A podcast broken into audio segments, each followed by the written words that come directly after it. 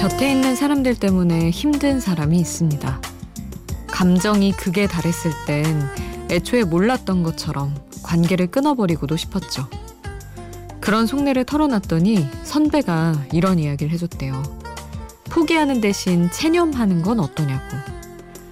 포기는 관계를 완전히 던져버리는 것이지만 체념은 그저 매달리지 않는 것이니 그 편이 더 낫지 않겠냐고 말이죠. 그러고 보면 네가 나를 어떻게 대하든 나는 개의치 않겠다는 마음. 그 마음 하나 가지기가 참 힘든 것 같습니다.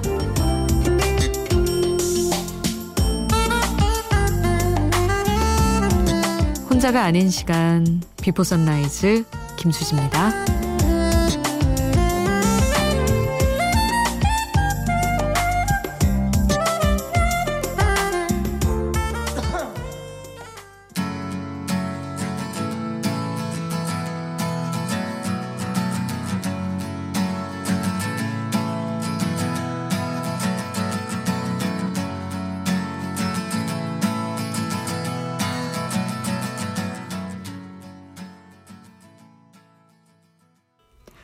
혼자가 아닌 시간 Before Sunrise 김수지입니다.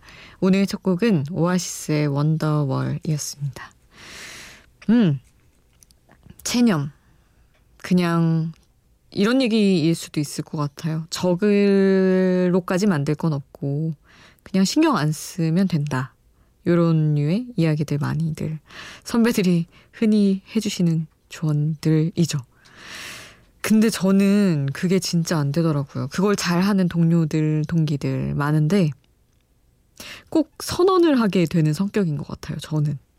나는 너랑 이제 관계 이어가지 않을 거고 너는 이제 나한테서 끝이다. 이렇게 선언하고 약간 그래야지 뭔가 정리하고 사는 느낌이고 그게 약간 밍숭밍숭하게 그냥 흐지부지 되는 이런 걸 잘 못 하겠더라고요. 물론 뭐 진짜 관심 없는 애초에 그만큼의 깊이가 아니었던 관계는 그렇게 해서 멀어지기도 하지만 웬만큼 마음을 나눴던 사이인데 그런 선언 없이는 끊어지지도 않고 그런 것 같아요.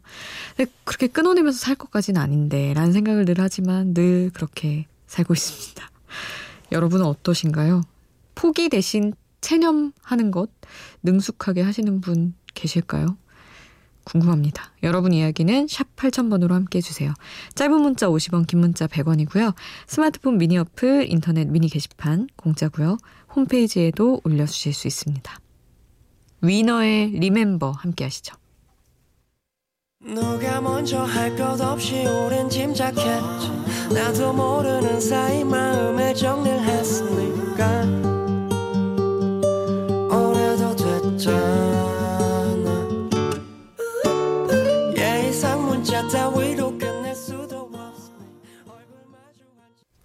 위너의 리멤버 함께 하셨습니다. 김지환 님이 출첵합니다 하시며 이런 얘기를 하셨어요. 사람의 인내는 한계가 있다고 합니다. 100이면 100까지 이렇게요.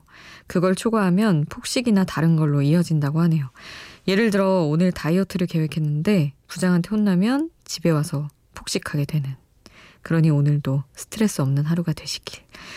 이렇게 보내주셨는데, 그쵸. 인내도 한계가 있고, 스트레스도 내가 감당할 수 있는 선이 있는 것 같아요. 너무 많이 무너지지 않는? 근데 그걸 넘어가면 참 힘들죠. 근데 너무 무서운 건 그렇게 해서 초과가 돼서 폭식을 했어요. 그런 폭식 때문에 또 스트레스 받고 또 망가진 나 자신이 싫어지고 엄청 안 좋아지기 쉽죠. 그래서 운동을 하든 뭘 하든 어디로든 에너지를 분산할 곳을 늘 만들어 놔야 되는 것 같아요. 취미 생활일 수도 있고, 뭐 얘기를 많이 하면서 살 수도 있고, 다들, 음, 그렇게 지내셨으면 좋겠네요. 사연으로 보내주셔도 좋고, 뭐, 뭐든 좋습니다. 이어서 보내드릴 두 곡, 배가연의 쏘쏘, 그리고 스텔라장의 레시피, 이렇게 함께 할게요. 눈이 높은 건 절대 아닌데. 딱히 마음이 끌리지가 않아. 한두 번 만나보고 며칠을 연락해도. 배가연의 소쏘, 스텔라장의 레시피 함께 하셨습니다. 7718님, 저희 아들은 지금 식음을 전폐까지는 아니고 밥 먹을 거 다 먹고 잘 거 다 자면서 힘들어하고 있습니다. 다음 주부터 학교에 가기 때문이죠. 개학 소식이 들리자마자 거실 바닥에 드러누워서 학교 가기 싫다고 소리치는 저희 아들은 놀랍게도 고3입니다. 고3 엄마가 힘들다지만 이런 식으로 힘들지는 또 몰랐네요. 하셨어요. 크, 진짜 어땠을까 근데 고3 학교 안 가는 날들 마음이 불편했을 것 같다는 생각은 을 저는 했거든요. 어쨌든 가야 공부를 더 하는데 도서관도 못 가고 뭐 독서실도 당연히 다 닫았을 거고 되게 조급하고 막 그랬을 것 같다고 생각했지만 물론 학교에 가는 건 언제나 기분이 나쁘기 때문에 간다라고 정해지면 뒹굴며 막 싫다고 발버둥 치고 그랬을 것 같기는 하네요. 어쨌든 우리 학부모님들 그리고 학생분들 다들 너무 고생했습니다. 하필이면 정말 고3들은 진짜 막 입시 일정이 있으니까 너무 뒤숭숭한 날들이었을 것 같아요. 이제 더 바쁘게 공부해야 될 텐데 다들 힘내시고 우리 고3 엄마, 아빠 분들도 아, 스트레스 관리 옆에서 해주는 것도 힘든 일인데 더 많이 힘내셨으면 좋겠습니다. 그리고 8819님, 음, 수디 간만에 미니가 아니라 문자로 음악 신청합니다. 하시며 잘하셨어요. 이문세 씨가 부른 그때 내가 미처 하지 못했던 말 듣고 싶어요. 이 노래를 듣고 가슴 두근거리던 2006년의 고등학생 때로 돌아가고 싶은 봄밤이네요. 하시며 신청해 주셔서 이문세 그때 내가 미처 하지 못했던 말 보내드립니다.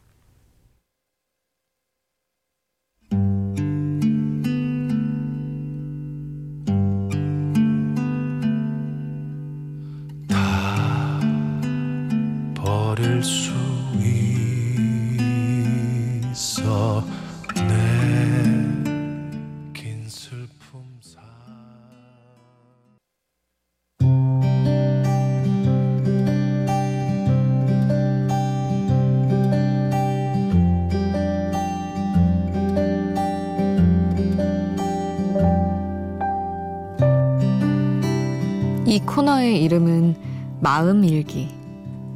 소리내 읽은 적은 없으니 아는 사람은 많지 않다. 처음 Before Sunrise를 함께 했던 류 작가님이 편의상 붙였던 이름. 내가 SNS에 올렸던 글을 작가님이 조금 다듬어서 라디오 원고화해서 주면 그걸 읽는 게 시작이었다. 그러다 나중엔 내가 알아서 먼저 라디오 원고를 쓰고 SNS에 올리고 싶으면 올리는 식으로 순서가 바뀌기도 했다. 그래, 라디오를 진행했기 때문에 내 마음을 기록할 수 있었다. 하루하루의 자잘한 생각과 부스러기가 된 마음을 그럴싸하게 정리해 작은 상자 안에 담아둘 수 있었다. 2018년 10월부터 2020년 5월, 지금의 내가 되기까지 나의 한 시절이 여기 이 새벽에 Before Sunrise라는 이름 안에 담겼다. 그 시간 동안 나는 많이 변했지만 처음부터 오늘까지 쭉 변하지 않는 한 가지가 있다. 라디오는 어때? 라는 질문에 대한 나의 대답. 너무 좋아. 그냥.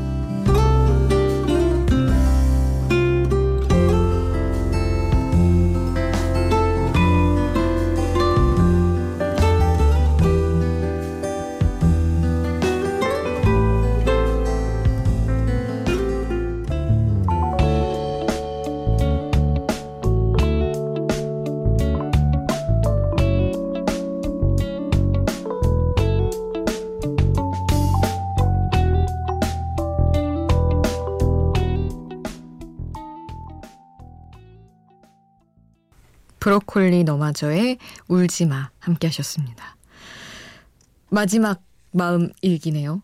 주말마다 저의 생각을 정리해서 여러분께 들려드렸었는데 Before Sunrise가 이제 문을 닫기 때문에 문을 닫다? 너무 너무 쓸쓸한 표현인가? 하여튼 마지막 마음 일기입니다.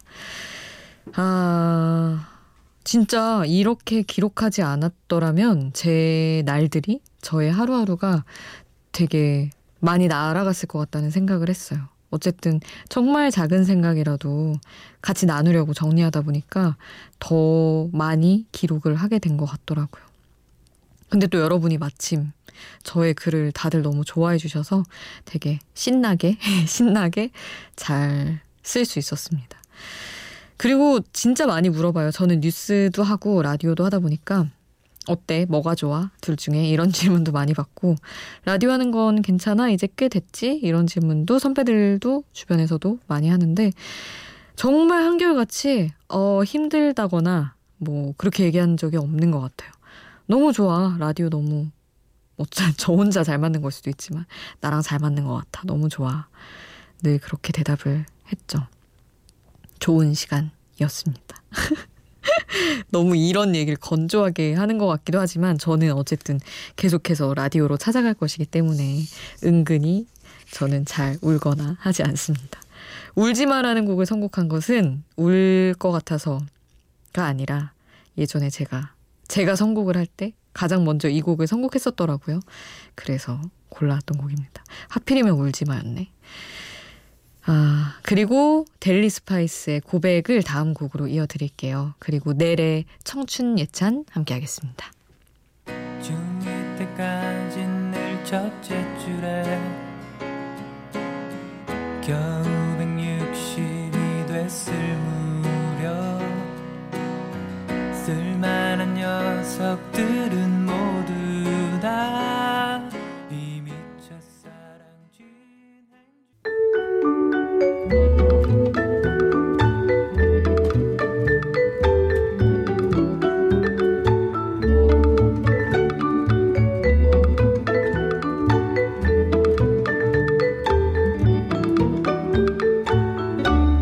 Before Sunrise 김수지입니다.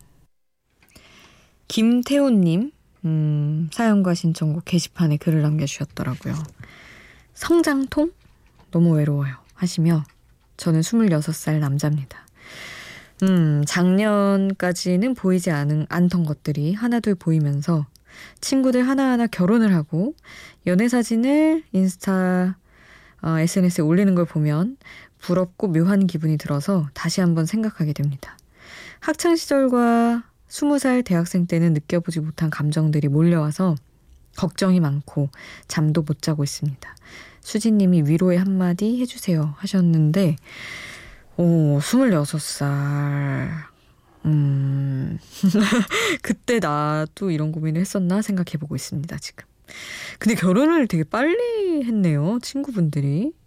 연애 사진이야 뭐 저도 럽스타그램 엄청 봤던 기억이 있지만 결혼 26 너무 빠른데 제 기준 30대 중반 뭐 이렇게 해도 요새는 결혼 많이 하니까 음. 다 각자의 삶이 있는 것이죠. 제가 참 좋아하는 단어예요. 각자의 삶. 누구는 이때 결혼해도 나는 뭐 40대 때 할 수도 있는 것이고 그런 거 아닐까요? 태훈님이 아마도 지금 상황에 만족스러운 것들이 이제 아, 없나 봐요. 지금 상태에서. 찾으면 있겠지만 큰 틀에서 어, 뭔가 하나라도 성에 차는 일이나 뭔가 갑작스러운 즐거운 일이나 생기면 이런 것들 어 나는 왜 이렇게 다 비어 있어 왜 이렇게 없어 이런 게 싹 사라질 겁니다 하나만 채워줘도 근데 그걸 뭐 저는 기다려도 우연히도 온다고 생각하지만 태훈님이 직접 찾아 나서 보시는 것도 잔소리하는 것은 아니고 음. 뭐 그런 것도 방법이 될 수 있지 않을까라는 생각을 해봤어요. 진짜 학교 다닐 때 스무 살 스물한 살또 다르고 스물여섯 살또 다르고 서른 또 다르고 그런데 아, 걱정은 끝이 없더라고요. 내가 좀 떨치기도 해야 되더라고요. 그래서 그런 얘기를 드립니다.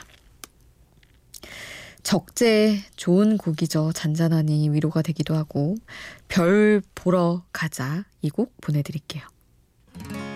찬 바람이 조금씩 불어오면은 밤 하늘이 반짝이더라.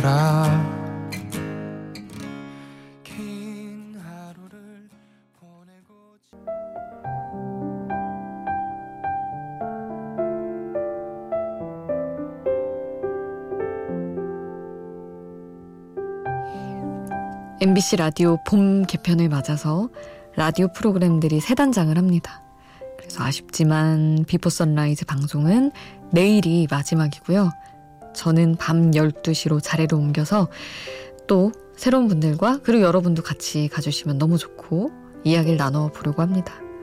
프로그램 제목은 우연한 하루 김수지입니다. 이거예요.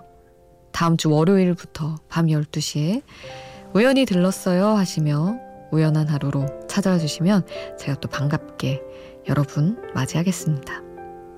너무 아쉬워하시지 마세요. 4시에 여러분. 언제까지나 잊지 않을 겁니다.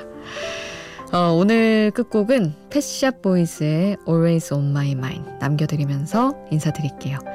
지금까지 비포 선라이즈 김수지였습니다.